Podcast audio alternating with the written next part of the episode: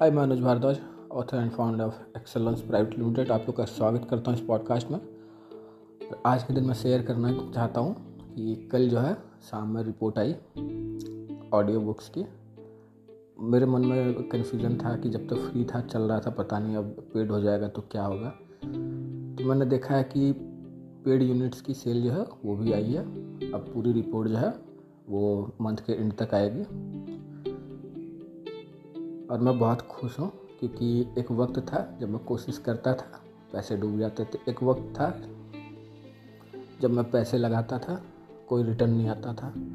फिर एक वक्त था, कोशिश करता था थोड़ा सा रिटर्न आता था।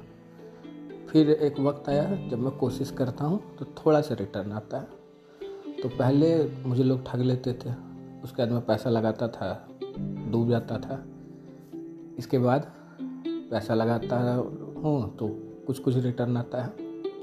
पैसा नहीं भी लगाता हूँ तो भी कुछ कुछ रिटर्न आता है।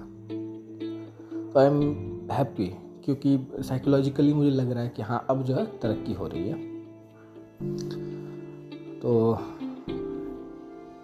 इन्हीं शब्दों के साथ ये एपिसोड जो है यहीं तक रखना चाहूँगा। और कहना चाहूँगा कि भाई छोटी सी जो जीत होती है ना, उसका भी जश्न मनाना चाहिए।